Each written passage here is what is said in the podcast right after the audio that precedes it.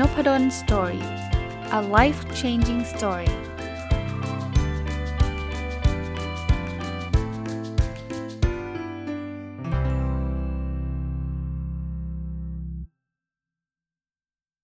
วัสดีครับ ยินดีต้อนรับเข้าสู่นพดล Story Podcast นะครับ วันนี้กลับมารีวิวหนังสือเล่มนี้ต่อนะครับเดาว่าน่าจะจบนะครับ หนังสือชื่อว่า The Self Driven Child อยู่เองได้ตัวเองเป็นนะครับ เขียนโดยคุณวิลเลียม สติกรัตแล้วก็คุณเน็ตจอห์นสันนะรีวิวมาตั้งแต่วันจันทร์แล้วก็วันอังคารนะครับ เพลินวันพุธเนี่ยกระโดดไปเพราะว่ามีรายการ OKR Weekly นะครับอะมาต่อกันเลยนะครับ วันนี้เริ่มจากบทที่ 8 นะครับพกความสามารถในการกำกับดูแลตนเองไปโรงเรียนนะครับ อย่างที่ผมเรียนนะครับว่าหนังสือเล่มนี้เนี่ยสอนให้คุณพ่อคุณแม่นะ ปล่อยให้ลูกสามารถตัดสินใจอะไรเองได้ แล้วก็สามารถ ตามชื่อนะ self driven ก็คืออควบคุมตัวเองได้ แล้วก็จะใช้คำว่าผลักดันตัวเองให้ไปในทิศทางที่ตัวเองต้องการ และเป็นทิศทางที่ที่ดีที่ถูกที่ควรได้นะครับ ก็บทนี้จะพูดถึงเรื่องของการไปโรงเรียน เริ่มต้นนี้ครับก็บอกว่าบอกลูกว่าการรับผิดชอบการศึกษาของตนเป็นหน้าที่ของลูกเนาะเด็กควรรู้เด็กควรรู้สึกว่าต้องรับผิดชอบ ไม่ใช่โรงเรียนป้อนให้ฝ่ายเดียวนะครับ แต่คราวนี้ไม่ใช่ว่าเป็นการกล่าวโทษเด็กที่กำลังประสบปัญหานะว่าเฮ้ยประสบปัญหาก็เป็นเพราะว่าตัวเองนั่นแหละไม่ใช่ แต่ว่าเรากำลังจะบอกว่าหน้าที่ความรับผิดชอบเรื่องการเรียนเนี่ยอยู่กับอยู่กับเด็กนะครับอยู่กับเด็กนะคราวนี้หากลูกเรียนรู้จากครูไม่ได้นะครับขอให้คุณรับรู้ปัญหาแต่อย่าโทษครูนะบางคนเนี่ยคุณพ่อคุณแม่ก็เป็นคนที่แบบปกป้องลูกเรามากเนาะ เอ้ยครูสอนไม่ได้เรื่องไม่ไม่ดีอะไรเงี้ยนะครับ บอกกับลูกแบบนี้ครับ บอกว่าครูพยายามแล้วแต่เขาอาจไม่รู้วิธีการถ่ายทอดที่สอดคล้องกับวิธีที่เราเรียนรู้นะที่ที่ลูกเรียนรู้นะพยายามส่งเสริมให้ลูกหาแรงจูงใจในการทำความเข้าใจเนื้อหาเหล่านั้น อันนี้ผมว่าพ่อแม่เจอปัญหากันเยอะเยอะแยะครับ คือเราจะไปหวังว่าครูจะเพอร์เฟกสอนเด็กทุกคนเด็กทุกคนต้องเข้าใจยากมาก เพราะฉะนั้นเนี่ยก็มีลูกบางคนที่อาจจะไม่เข้าใจวิชาบางวิชา ซึ่งก็บอกลูกครับบอกว่าครูพยายามแหละ แต่ว่าอาจจะไม่ได้ตรงกับวิธีการเรียนของลูกนะครับ คราวนี้เตือนลูกให้เป็นนาภาพรวมครับ ผลการเรียนไม่สำคัญเท่าการเติบโตในฐานะนักเรียนและมนุษย์โอ้โหชอบคำนี้นะครับคือจริงอะบางคนเนี่ยบอกโห ต้องเรียกว่าบ้าเกรดเลย ต้องเรียกแบบนั้นเลยก็ได้นะครับ คือไม่ได้นะลูกลูกต้องได้คะแนนเต็ม พอลูกได้ 95 คะแนนหมู่คุณพ่อคุณแม่ไม่ยอมนะ ผมเห็นอยู่เรื่อย ๆ เลยนะ ไปหาคุณครู เพื่อจะขออีก 5 คะแนน จะได้คะแนนให้ลูกเต็ม คือแบบนี้ลูกไม่โตแน่นอนไอ้เซลล์ดิเวนชายไม่เกิดแน่นอนนะครับเขาบอกว่าอีกอีกอันหนึ่งนะเขาบอกต้านทานแรงกดดันที่ทำให้อยากผลักดันลูกเมื่อลูกไม่พร้อมครับ เดี๋ยวนี้เนี่ย อนุบาลต้องหัดอ่านบวกเลขอะไรกันได้ แข่งกันขนาดนั้น ยังไม่พร้อมนะครับนะหรือม 2 ไปเรียนมปลายเลยคือคือแบบแข่งกันสุดๆอะนะครับ เพราะฉะนั้นเนี่ยอย่าอย่าอย่าทำแบบนั้น อย่าทำแบบนั้นนะครับหรือไม่ก็จัดตั้งกลุ่มสนับสนุน มีครูผู้ปกครองเด็กหารือแนวทางการลดความเครียดในโรงเรียนนะ สร้างเสริมประสบการณ์ที่ดีต่อสมอง ออกกำลังกายบ้าง ศิลปะบ้างทำสมาธิบ้างอย่างอย่างอื่น ๆ บ้าง ยิ่งโควิดซึ่งตอนนี้ก็ก็หมดไปแล้วนะจนเรียกว่าหมดไปแล้วก็ได้นะ คือกลับมาสอนออนไซต์กันหมดแล้วส่วนใหญ่เนี่ยช่วงโควิดเนี่ยก็ช่วงหนักหนาสาหัสเลย เพราะว่าเด็กก็เรียนออนไลน์นะยิ่งยิ่งเด็กเล็กๆนะยิ่งเครียดนะครับ แล้วโหการบ้านอะไรถาโถมกันมาหมดก็ไม่ไหว มาบทที่ 9 เชื่อมต่อตลอดเวลาปราบพยศเทคโนโลยีตัวร้าย กลัวใช่ไหมครับสกรีนไทม์เล่นเกม ติด YouTube ติด Instagram อ่าทำยังไงครับ อันนี้รุ่นพ่อรุ่นแม่เราไม่ค่อยเจอ เพราะว่ารุ่นเรานี่คือผมนะ คือบางคนเราไม่เหมือนกัน คือยุคผมตอนเด็กๆ วัยรุ่นเนี่ยยังไม่มีอินเทอร์เน็ตขนาดนี้ ยังไม่มีเลยก็ว่าได้นะมีแบบเข้าไม่ถึงอะ่ะนะเพราะฉะนั้นเนี่ย คุณพ่อคุณแม่ผมก็ไม่ค่อยมากังวล ผมหรอกว่าผมจะมาติดเกม ติดอินเทอร์เน็ต ติดอะไรไม่ค่อยมี แต่รุ่นนี้เนี่ยเต็มเต็มนะครับเต็มเต็มรุ่นนี้เด็กรุ่นนี้ก็เจอเน็ตกันเต็ม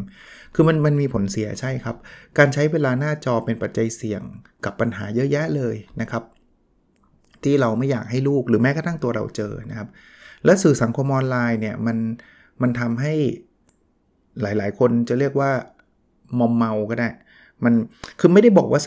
สื่อสังคมออนไลน์เป็นสิ่งที่เลวร้ายอย่างเดียวนะ แต่ว่าก็ต้องระวังนะครับ บางทีก็เขาก็จะแบบทำไมโพสต์แล้วไม่มีคนมาติดตามเลยทำไมคนไม่ไลค์คนเขาไม่ชอบเหรอ หรือว่าไปดูเพื่อนโอ้ยทำไมเขามีชีวิตดีๆอะไรเงี้ยนะครับ เพราะฉะนั้นเนี่ยมันมันมันจะทำให้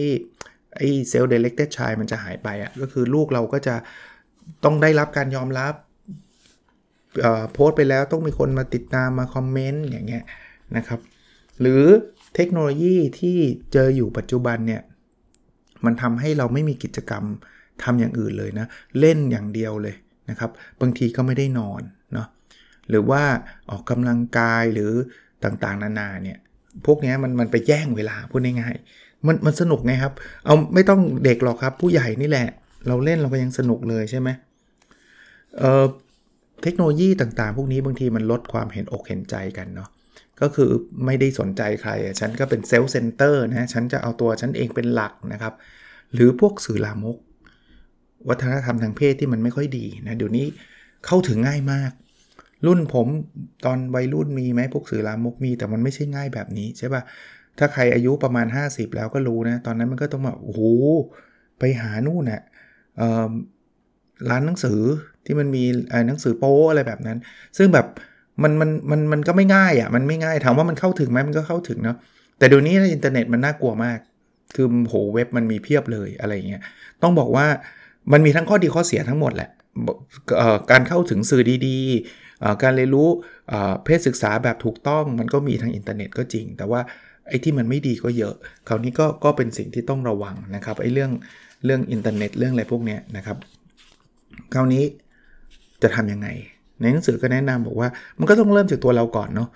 เราเราบอกลูกห้ามเล่นเน็ต แต่เราติดมือถือหนึบเลยก็ไม่ได้นะครับทำความเข้าใจลูกนะ ลูกเราก็เป็นวัยรุ่นหรือว่าเป็นเด็กเขาก็มีความสนสนใจ หรือพยายามพาเขากลับไปนอกสถานที่ไปธรรมชาติ ไปทะเล ไปป่าเขาลำเนาพรายบ้างนะครับ แล้วอย่าเอาแต่บ่นอย่าเอาแต่แต่แต่ สั่งสอนอย่างเดียว บางทีมันก็น่าเบื่อนะเด็กก็ไม่ค่อยอยากฟังนะครับ บางทีเราเราบอก information ให้เขารู้หรือว่าเราร่วมมือกันหาทางออก ถ้าลูกเราติดกันจริงๆเนี่ยเอ๊ะผมผมว่าเด็กเขาก็รู้นะ ว่าการติดอินเทอร์เน็ตติดอะไรมันไม่ใช่สิ่งที่ดีนะครับ แล้วก็ถ้าพอจะมีอำนาจการต่อรองบางอย่าง ลองคุยกันดูว่าสมมุติว่าเด็กเนี่ยเราก็จำกัดคือไม่ใช่บังคับแบบโอ้โหถ้าเจอได้จะตีให้หนักอะไรอย่างเงี้ยไม่ใช่นะจำกัดว่าเอาเล่นได้นะ แต่ว่าเฉพาะช่วงเวลาไหนเวลาไหนนะครับ ก็ลองดูนะครับวันนี้ในในในในเรื่องนี้เนี่ยก็มีบทบทสรุปบอกว่าให้เราระดมสมองกับทุกคนในครอบครัวเล่นได้นะครับ จัดสรรเวลาให้ดี หรือพื้นที่ปลอดเทคโนโลยีบางบางช่วง อย่างเช่นห้องนอนก็อย่าอย่าเอาเข้าไปนะอะไรเงี้ยหรือกินข้าวเราไม่เล่นกันนะอะไรเงี้ยตกลงกันให้ดีนะครับ ตกลงกันให้ดีเอ่อ เราต้องเป็นแบบอย่างคุณพ่อคุณแม่นะครับ เป็นแบบอย่างในการใช้เทคโนโลยีนะไม่ใช่ว่าบนลูกแต่ว่าโอ้โหขับรถพ่อยังเล่นมือถืออยู่เลยอย่างเงี้ยอย่างนี้ไม่ถูกต้องนะครับ หาเวลาปลอดเทคโนโลยีอย่างน้อย 30 นาทีเป็นเวลาส่วนตัวสำหรับอยู่กับลูกในวันธรรมดา ตัวคุณพ่อคุณแม่เองนี่แหละตัวดีนะครับ บางทีเราก็ไม่อยากให้ลูกติดแต่ว่าเราติดนะครับ เพราะนั้น 30 นาทีคุยกับลูก นั่งทำอาหารด้วยกัน อ่านหนังสือด้วยกัน เล่นเกมด้วยกัน ขอแค่วันละ 30 นาทีคงไม่ยากเกินไปนะครับ ออกไปนอกบ้านนะทำให้ดูชี้ให้ลูกเห็นตัวอย่าง เพราะเรามีตัวอย่างเต็มเลยลองดูก็ได้โต๊ะข้างๆ แต่อย่าไปชี้จนข้างเขาหมั่นไส้เรานะครับ ให้ลูกดูบอกเห็นไหมเขาเขานั่งกินข้าวด้วยกันเขาไม่มองหน้ากันเลย ต่างคนต่างเห็นมือถืออะไรเงี้ยนะครับถ้า เราจะให้ลูกเล่นอินเทอร์เน็ต โดยเพราะเด็กเล็กๆเนี่ยมันมีนะครับวิธีการตั้งค่าให้เด็กไม่สามารถเข้าไปในเว็บที่มันอันตราย เว็บที่มันล่อแหลมได้นะครับ ก็จะช่วยได้นะแล้วบอกลูกนะว่าเราจะดูว่าอะไรมันเหมาะสมไม่เหมาะสมบ้างนะครับ เพราะบางทีเด็กโดยเฉพาะเด็กเล็กๆเนี่ยโพสต์อะไรไม่เหมาะสมไปเยอะแยะนะครับ หรือหรือถ้าสมมุติว่ามันมีเขาอยากเล่นเกมมีอะไรเงี้ยนะครับ ก็บอกว่า เล่นได้ต่อเมื่ออารมณ์ไม่เสียนะครับ ถ้าเวลาจะให้เลิกไม่ใช่อารมณ์โหเลิกแล้วโวยวายอย่างเงี้ย อันนี้อันนี้ก็ไม่เหมาะสมนะครับ ถ้าสมมุติว่ามันไม่ได้อาจารย์ทำมาหมดแล้วไม่ได้ก็ต้องปรึกษานักจิตวิทยาหรือที่ปรึกษาครับเขาเขาเขาสามารถจะบริหารจัดการนี้ได้นะครับ มาถึงบทที่ 10 ครับ บริหารสมองและร่างกาย ในบทนี้เนี่ยเขาจะมีพวกวิธีการบริหารนะกายบริหารต่างๆนะครับ ให้ลูกเลือก ให้ลูกเลือกว่าอะไรดีนะครับที่เหมาะสมกับเขานะครับ แล้วตัวเราก็เหมือนกันนะรวมตัวกันในครอบครัวนะลองดูซิว่าเราทุกครั้งอะที่เราจะบอกให้ลูกทำอะไรอะนะครับ เราก็ทำเป็นตัวอย่างนะครับทำเป็นตัวอย่าง ถามความคิดเห็นลูกเป้าหมายก็ได้มานั่งตั้งเป้าหมายร่วมกันว่าจะทำอะไร สนับสนุนให้เขากำหนดเป้าหมายตัวเองครับและจินตนาการความสำเร็จ เช่น สัปดาห์หน้า เขาอยากทำอะไรให้เสร็จ ไม่จำเป็นต้องแค่ออกกำลังกายนะครับ เรื่องอื่นๆด้วยนะครับ เดือนหน้าภาคหน้า ปลายปีปลายภาคฤดูร้อน แล้วเป้าหมายจริงๆ เราคุยกันในนบดอนสตอรี่มาตลอดนะ พวก smart นะ specific เฉพาะเจาะจงนะครับ measurable ประเมินผลได้ attainable ทำได้จริง realistic เป็นไปได้จริง แล้วก็ time bound คือมีกรอบเวลาชัดเจน พอทำเป้าหมายแบบนั้นเน่ยเอาแบบเป๊ะๆเลยว่าลูกจะทำอะไรอ่านหนังสือกี่หน้ากี่บทนะครับ หรือจะอะไรก็แล้วแต่ที่เขาอยากทำนะครับ ถ้าเเราพอพอเขาเริ่มทำเนี่ยเกิดอุปสรรคเขารู้สึกยังไงเขาจะจัดการยังไง ปล่อยให้เขาคิดนะครับ แล้วก็ทำแผนสำรองไว้นะครับว่าถ้าแผนแรกมันไม่เวิร์กลูกจะมีแผนอะไรกลับมา สมมุติว่าจะอ่านหนังสือวันละหนึ่งบท วันนี้ไม่ได้อ่านจะจะมีแผนสำรองยังไงนะครับ อันนี้ก็ก็ให้เขาฝึกทำคราวนี้ไม่ใช่ว่าเราไปเขียนให้เขาหมดนะ คือถามลูกเลยบอกอยากได้ความเห็นจากคุณพ่อคุณแม่ไหมแผนของลูก แล้วแผนสำรองอยากแดกได้ความเห็นไหมถ้าไม่ถ้าไม่เขาบอกไม่อยากคุณพ่อคุณแม่อย่ายุ่ง ก็จบเราอย่าไปยุ่งนะครับ ถ้าอยากเราก็เล่าพูดให้ความเห็นได้นะครับ เป็นตัวอย่างในการพูดดีๆ กับตัวเองและรักตัวเองนะครับ คือสมมุติว่าเราทำอะไรไม่ดี แล้วเราก็ไปโทษตัวเองเนี่ยก็บวกบอกเลยบอกว่าแหมเมื่อวานพ่อเนี่ยรู้สึกว่าเราทำร้ายใจตัวเองทำร้ายตัวเองมากเลยนะครับ คนเรามันผิดพลาดกันได้อะตำหนิตัวเองไม่ได้ทำให้มันหลีกเลี่ยงความผิดพลาดได้ เพราะฉะนั้นเนี่ยเมื่อวานพ่อทำพลาดไปเลยเนี่ยแล้วพ่อก็ไปโทษตัวเองเนาะก็ไม่ควรทำลูกก็จะได้เห็นว่าอ๋อคุณพ่อเขายังรู้สึกว่าเขาควรรักตัวเองเลย เราก็ควรทำแบบนั้น ปลูกฝังค่านิยมรักสุขภาพในครอบครัวนะครับ แต่อย่าถึงกับบังคับให้ลูกเล่นกีฬา แล้วก็อย่าเลือกกีฬาให้ลูก คือแบบไม่ได้ลูกจะต้องว่ายน้ำว่ายให้ได้อะไรเงี้ยไม่ครับให้เขาเลือกครับให้เขาเลือกนะเขาบอกว่าแต่ว่าทุกคนควรมีกิจกรรมที่ได้เคลื่อนไหวร่างกายเป็นส่วนหนึ่งของชีวิตประจำวันครับ ช่วยลูกตัดสินใจได้ครับ ลูกอยากเล่นกีฬาอะไรอยากวิ่ง อยากว่ายน้ำอยากตีแบดพยายามสนับสนุนเท่าที่เราจะทำได้ มาถึงบทที่ 11 ครับ การแนะแนวทางเด็กที่มีความบกพร่องด้านการเรียนรู้สมาธิสั้น แล้วเด็กกลุ่มอาการออทิสติก คือนี้ในหนังสือเขาจะแยกเลยนะ ว่าอาการเป็นแบบนี้ควรจะทรีตแบบไหนยังไง อันนี้ผมผมขออนุญาตไม่รีวิวแล้วกันลองไปอ่านรายละเอียดในหนังสือ แต่ว่า general นะโดยโดยภาพโดยทั่วไปเนี่ยเด็กกลุ่มนี้เนี่ยเป็นเด็กพิเศษครับ เด็กพิเศษคือเขาอาจจะเรียนรู้ได้ช้ากว่าคนอื่น เพราะนั้นเนี่ยเราก็ต้องมีวิธีการจัดการหรือมีวิธีการดูแลเขาอย่างพิเศษเหมือนกัน อย่างแรกนะครับ พยายามลดความเครียดอันเนื่องมาจากการบ้านเท่าที่ทำได้นะครับ เป็นที่ปรึกษาแม้ลูกจะมีความบกพร่องในการเรียนรู้นะครับ บทบาทที่ปรึกษามีประสิทธิภาพมากกว่าครูหรือหัวหน้า ลูกมีอะไรปรึกษาคุณพ่อคุณแม่ได้นะครับ หรือเสนอตัวเลือกให้มากที่สุดนะครับ เช่นมันต้องไปรักษาใช่ไหมต้องไปหาผู้เชี่ยวชาญ ก็แนวทางอาจจะมีหลายแนวทาง เวลาจะไปวันเสาร์วันอาทิตย์จะไป ตอนไหนนะครับ เตรียมใจยอมรับว่าลูกมีสิทธิ์ที่จะปฏิเสธ หรือเลือกรับการการศึกษาเพียงบางส่วนที่เสนอ แปลว่าเราเสนอเขาเขาอาจจะไม่ทำก็ทำต้องต้องยอมรับตรงนั้น แล้วก็อาจจะทำบางส่วนนะครับหากเป็นไปได้นะครับ หาโรงเรียนที่อำนวยความสะดวกแก่ลูกได้ เพื่อให้ลูกไม่รู้สึกเครียดหรือตามไม่ทันพอเด็กเป็นเด็กพิเศษ ลักษณะนี้เขาจะมีโรงเรียนพิเศษเหมือนกัน ถ้าโรงเรียนไหนมี ฟ a ซิลิตี้มีคุณครู หรือมีโปรแกรมที่ช่วยสปอร์ตเด็กกลุ่มนี้ก็พิจารณาโรงเรียนนั้นก่อนนะครับ ส่งเสริมให้ลูกทดลองเพื่อหาวิธีทำงานและการเรียนรู้ที่เหมาะสมกับตัวเองที่สุดนะครับเขาบอกว่าเด็กนักเรียนที่มีความต้องการพิเศษ มักจะเข้าใจจุดแข็งและจุดอ่อนตัวเองล่าช้าคือเขาไม่ค่อยรู้หรอกว่าเขาเก่งเรื่องไหนเขาอ่อนเรื่องไหน แล้วเขาอาจจะลังเลที่จะใช้กลยุทธ์ที่คนอื่นๆไม่ใช้ คือทำไมคนนั้นเขาไม่ต้องทำทำไมเขาต้องทำอะไรเงี้ย เขาบอกว่าคิดว่าเนี่ยเป็นเป้าหมายระยะยาวแล้วทำแบบค่อยเป็นค่อยไป บอกลูกครับว่าลูกรู้จักตัวเองดีที่สุดปลูกฝังให้ลูกสังเกตว่ามีสิ่งใดที่มีหรือไม่มีประโยชน์ต่อตัวเขาเองนะครับ ให้เขาลองหาวิธีการของเขา ใช้รางวัลได้นะครับ แต่ใช้หากจำเป็น แต่ให้เหตุผลประกอบโดยเคารพความอิสระของลูกเท่าที่จะทำได้ เช่น พ่อแม่จะเห็นลูกแบบทำเลขไม่ค่อยได้เลย แต่ว่าแบบโหบอกลูกเลย พ่อแม่รู้ว่าพอลูกเห็นการบ้านคณิตศาสตร์แล้วลูกตั้งสมาธิทำการบ้านได้ยาก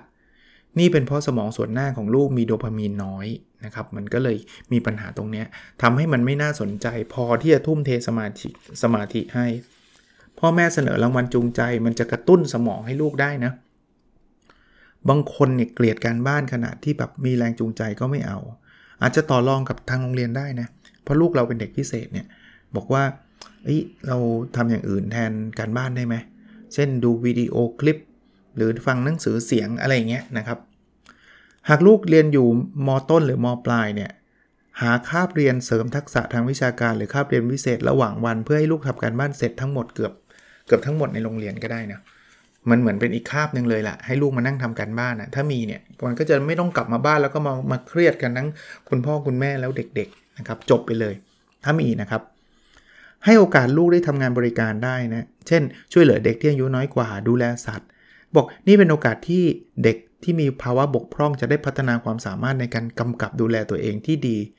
ต่อตัวเองนะให้เขาช่วยคนอื่นช่วยช่วยสัตว์เลี้ยงก็ได้นะครับ สอนลูกเกี่ยวกับการทำงานของสมองนะครับ เล่าวิธีการเรียนรู้ว่า การเรียนรู้มันทำให้สมองมันสอดรับกันประสานกันนะครับ เวลาเราทำอะไรซ้ำๆมันถึงเก่งไงทำเลขซ้ำๆก็เก่งเลขใช่ไหมเล่นกีฬาอะไรซ้ำๆก็เก่งกีฬา มันจะเป็นลักษณะแบบนั้น พูดกับตัวเองให้ลูกได้ยินเกี่ยวกับการจัดการสถานการณ์ที่ยากลำบากสำหรับลูก เช่นนะ เมื่อคืนตอนคิดหาวิธีทำทุกอย่างให้เสร็จ คงจะดีกว่าถ้าฉันเขียนทุกอย่างลงบนกระดาษจัดลำดับความสำคัญ แล้วทำอันที่สำคัญที่สุดก่อน เอาไว้คราวหน้าเราทำแล้วกันเหมือนพูดตัวเองเหมือนสอนตัวเองอะจริงสอนลูก ให้ลูกเขาได้ยินว่าอ๋อวิธีนี้มันมันดีสำหรับเด็กที่มีเป็นโรคสมาธิสั้น หรือกลุ่มอาการออทิสติกที่มีความเสี่ยงสูง มักจะมีความเสี่ยงสูงด้านการนอนนะด้านการนอน ใส่ใจความยากง่ายในการนอนหลับของลูกครับ ดูซิว่าเขาตื่นแล้วเขาเหนื่อยล้ายังไงหรือเปล่า ถ้าไม่มีปัญหาเยอะๆต้องไปปรึกษาคุณหมอนะกุมารแพทย์นะครับ หรือผู้เชี่ยวชาญด้านการนอนนอนหลับ ก็เด็กพิเศษอะครับ ผมแนะนำนะไปหาผู้เชี่ยวชาญนะท่านก็จะมีมีคำแนะนำดีๆ ให้นะครับ มาถึงบทที่ 12นะการสอบ SAT ACT และตัวย่อ C อักษรทั้งหลายเท้าความนิดนึงหนังสือเป็น context ของอเมริกา SAT ACT เนี่ยมันเป็นข้อสอบเขาเรียกว่า standardized test เพื่อเข้ามหาวิทยาลัย ก็เด็กม.ปลายทุกคนก็จะเจอ ประมาณนี้นะครับเมืองไทยเนี่ยโปรแกรมอินเตอร์ก็จะเจอนะ ส่วนใหญ่เขาจะรับคะแนนพวกนี้นะครับเหมือนเหมือน admission แหละเอาตรงๆ หลักการคล้ายๆกัน ก็เริ่มต้นนะครับ เพราะว่าการสอบเนี่ยมันเป็นความเครียดและยิ่งการสอบเข้ามหาวิทยาลัยเนี่ยก็ยิ่งเครียดกว่าปกติ มันไม่เหมือนแค่การสอบเพื่อเอาเกรดในโรงเรียนอย่างเดียว แต่ว่ามันอาจจะกำหนดเส้นทาง และจำได้ไหมครับ ตอนก่อนๆเขามีตัวย่อที่เรียกว่า NUTS N U T S คือพวกนี้มันทำให้เกิดความเครียดได้ เพราะว่ามันเป็นความแปลกใหม่ เด็กไม่เคยสอบ SAT มาก่อน ไม่เคยสอบเข้ามหาวิทยาลัยมาก่อนแปลกใหม่แน่นอน U คือ unpredictability ความไม่แน่นอน เขาไม่รู้เลยว่าเขาจะสอบเขาจะเจออะไรเขาจะได้ไม่ได้ T คือ threat to the ego ถ้าเกิดสอบแล้วเขาทำคะแนนไม่ดีเขารู้สึกแย่นะครับ แล้ว S คือ sense of control or lack thereof ก็แปลว่าเขาไม่สามารถควบคุมทุกอย่างได้ เขาไม่ได้เป็นคนออกข้อสอบ เพราะนั้นเนี่ย มันก็บางทีเขารู้สึกว่าเขาเขาควบคุมอะไรไม่ได้ ใครเด็กอยู่มปลายเนอะหรือหรือแม้กระทั่งมต้นที่กำลังจะสอบเข้าโรงเรียนนู้นโรงเรียนนี้ แต่ว่าที่เป็นกันเยอะคือมปลายเนี่ยถ้าลูกกังวลเกี่ยวกับการสอบนั่งเป็นเพื่อนขณะทบทวนเนื้อหาเพื่อเตรียมสอบ แล้วตอนที่คุณนั่งเป็นเพื่อนคุณอ่านหนังสือดีกว่าอ่านอีเมลนะครับหารือเกี่ยวกับแผนสำรองหลายสัปดาห์ก่อนสอบ ไม่ใช่แค่ 1 สัปดาห์นะหลายสัปดาห์ เพื่อคลายความกังวลลูก เช่น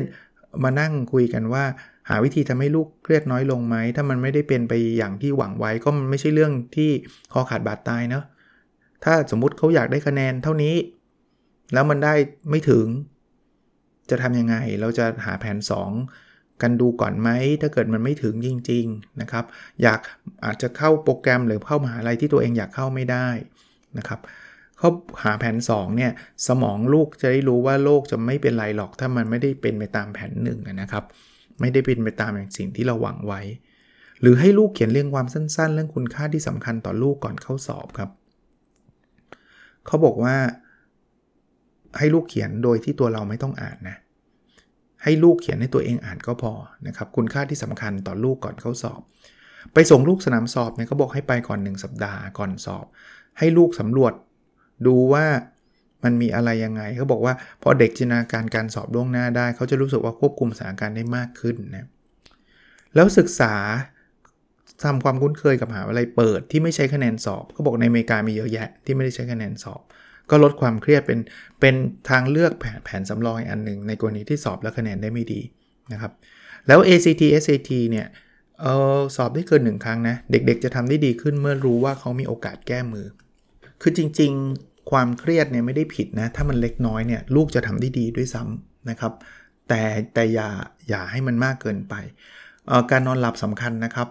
การสอบ ACT SAT เนี่ยนะครับ คุยกับเขาได้นะครับ แต่แต่ดูจังหวะด้วยนะ ไม่ใช่แบบจังหวะเขากำลังเหนื่อยล้าไปคุยมันก็เหนื่อยนะครับ ก็ก็เป็นกำลังใจสำหรับคนที่กำลังจะสอบเข้านะบทที่ 13 ใครพร้อมเข้ามหาวิทยาลัยบ้าง อ่า นี่เขาพูดถึงเรื่องการเรียนต่อในมหาวิทยาลัย คือ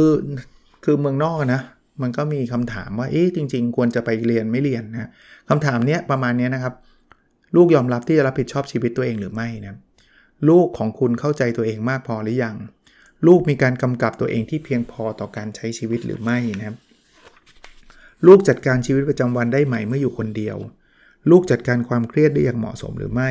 ลูกหมดไฟหรือเปล่านะครับเบิร์นเอาเงี้ยนะครับ ลูกมีทักษะทางวิชาการเพียงพอต่อความการรับผิดชอบงานในระดับอุดมศึกษาหรือไม่ หากลูกต้องการความช่วยเหลือด้านการเรียนลูกจะขอความช่วยเหลือและใช้มันหรือไม่ ลูกมีทักษะในทักษะทางสังคม ในการจัดการสภาพแวดล้อมทางสังคมอันซับซ้อนหรือไม่ คือผมผมเล่าให้ฟังนิดนึง อันนี้บริบทอาจจะต่างจากหลาย ๆ ท่าน คือในในในอเมริกาเนี่ยเวลาลูกออกไปเรียนเนี่ยคือเขาออกจากบ้านไปเลยนะครับ คือออกไปเลยนะ ลว่าพอเขาเรียนจบเขาก็จะหางานทำเขาก็จะไปสมัครงานคือเขาเขาจะไม่ได้กลับมาอยู่ที่บ้านอีกแล้ว เพราะนั้นเนี่ยมันเหมือนกับนกออกจากรังเป็นผู้ใหญ่ แต่เมืองไทยอาจจะไม่ได้เหมือนแบบนั้นซะทีเดียวอาจจะมีอารมณ์บ้างประมาณหนึ่งว่าออกจากต่างจังหวัดมาเรียนในกรุงเทพอาจจะมีบ้างแต่ว่าเพลินบ้านเรามันมันมันเล็กกันนะมันก็เดินทางไปกลับได้ง่าย ๆ หรือว่า คนที่อยู่กรุงเทพส่วนใหญ่ก็ยังอยู่กับคุณพ่อคุณแม่นะครับ เพราะนั้นมันก็จะไม่ได้มีอารมณ์ว่าจะต้องไปใช้ชีวิตด้วยตัวเอง แต่ว่าในหนังสือเล่มนี้เนี่ยคนเขียนเป็นคนอเมริกันก็ก็เล่าลูกเเรื่องราวของการการที่ลูกจะออกไปใช้ชีวิตด้วยตัวเองว่าเออเขาพร้อมไหมเขาเขาแนะนำอย่างนี้ครับเขาบอกว่าเตรียมตัวให้เร็วครับ เช่น ลูกจบการศึกษาในเดือนมิถุนาแล้วยังไม่พร้อมเข้ามหาวิทยาลัยเนี่ยนะครับ ก็ไม่เป็นไรครับ จริงๆอะเรื่องนี้เขาบอกคุยกันตั้งแต่ม .3 เลยนะนะครับว่าเราจะเข้าไม่เข้าอะไรยังไงนะครับเขาจะได้เตรียมตัวให้พร้อม แต่ว่าถ้าสมมุติว่าไม่พร้อมก็ก็ไม่เป็นไรนะครับ คราวนี้หากลูกอยากเข้ามหาลัยมีแนวโน้มว่าเข้าได้นะแต่ยังไม่มีความพร้อมด้านอื่นเนี่ยเตือนพวกเขาว่าปัญหาไม่ใช่เข้าเรียนหรือไม่แต่เป็นเข้าเรียนเมื่อใดนะครับ ส่งเสริมให้ลูกหาประสบการณ์ในการทำงาน การทำงานสำเร็จเป็นตัวทำนายความสำเร็จในการเรียน นั้นเด็กฝรั่งเขาถึงออกไปทำงานพาร์ทไทม์กันนะ อย่างนี้ก็จะช่วยได้นะหากลูกวัยรุ่นจะเข้ามหาลัยเร็วๆนี้เนี่ยพูดคุยว่าการเรียนที่นั่นจะเป็นอย่างไร ต้องทำอย่างไรเพื่อได้รับประสบการณ์ที่ดี คุยกับลูกนะว่า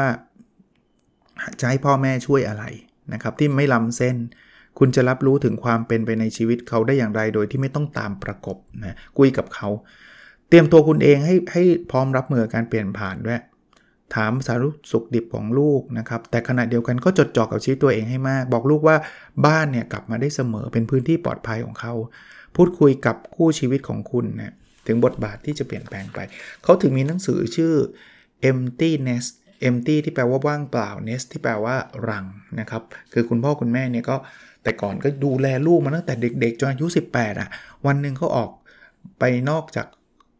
อ้อมอกเราพูดแบบแบบนั้นก็ได้มันก็มีการเปลี่ยนแปลงนะครับ อันนี้ส่วนตัวมีประสบการณ์ตรง ถึงแม้ว่า อาจจะเป็นมือใหม่อยู่นะครับ แต่ว่าลูกสาวผมก็ไปเรียนที่ต่างประเทศเหมือนกัน เพราะฉะนั้นเนี่ยจากจากจากที่เราแบบดูแลเขามาตลอดตั้งแต่เกิดจนกระทั่งเกิดสิบแปดอะแล้ววันหนึ่งแบบอยู่ไกลด้วย ไปอยู่อเมริกาหลายพันไมล์อะคือมันก็แบบเออเนาะแต่เราก็อย่างอย่างผมอย่างที่ผมเล่าให้ฟังอะผมใช้หลักการอันเนี้ย ก่อนอ่านหนังสือเล่มนี้นะครับ The Self Driven Child เชื่อเชื่อเขาแหละ ว่าเขาก็รักตัวเขาเองไม่แพ้กับที่เรารักเขาหรอกนะครับนั้นถ้าเขาอยากผมไม่ได้บังคับให้เขาไปเลยนะครับ ถ้าไม่อยากไปอยู่นี่พ่อพ่อก็ดีใจครับ แม่ก็ดีใจ แต่ว่าถ้าอยากไปก็เอานะครับ มันชีวิตเขาแล้วมันมันดีกับอนาคตเขาเขาได้ทำและใช้ชีวิตในสิ่งที่ตัวเองต้องการก็ดี มาถึงบทสุดท้ายของหนังสือเล่มนี้ครับ ทางเลือกอื่นนะ คือจะบอกว่ามหาวิทยาลัยไม่ใช่ทางเลือกเดียวนะ ในอเมริกาหรือในไทยด้วยด้วยด้วยก็เหอะบางคนเขาก็ไม่อยากเรียนนะครับ ก็เขียนเลยอาชีพทั้งหมดที่ที่ลูกสนใจนะครับ นึกออกลองลองลองลิสต์มาให้หมด พ่อแม่ก็ช่วยเขาลิสต์ได้นะบางทีลูกก็ไม่รู้จักอาชีพอะไรบ้างนะครับ ที่มีคนทำอะลองถามลูกว่าเออเขาชอบทำอะไรบ้างนะครับเล่าเรื่องราวทางเลือกอื่นของคนอื่นๆ ที่ไม่ได้เรียนจบมหาวิทยาลัยก็เล่าให้เขาฟังก็ได้นะครับ เปิดใจให้ความประหลาดใจหรือความผิดหวังในเส้นทางชีวิตของคุณนะ เพราะว่าชีวิตเราไม่ได้เป็นไปอย่างที่เราวางแผนหรอก เอาชีวิตเราปู่ย่าตายายนะครับเล่าให้ฟังนะครับ แล้ว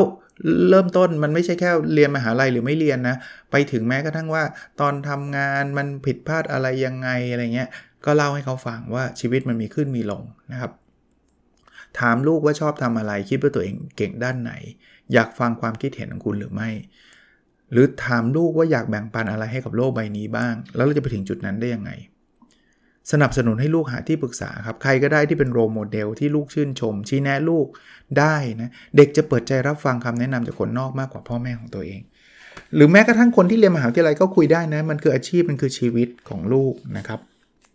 ก็ผมว่าเป็นหนังสือที่แบบ ไม่รู้นะ ผมผมชอบแล้วก็ครบถ้วนนะครับ ชื่อหนังสือคือ The Self Driven Child อยู่เองได้โตเองเป็นเลี้ยงลูกให้เขียนชีวิตด้วยมือตัวเอง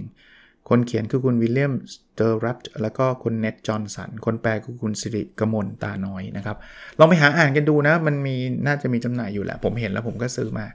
โอเคครับ แล้วเราพบกันในสดถัดไปนะครับ สวัสดีครับ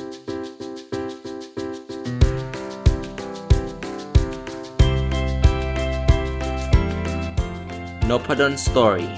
a life changing story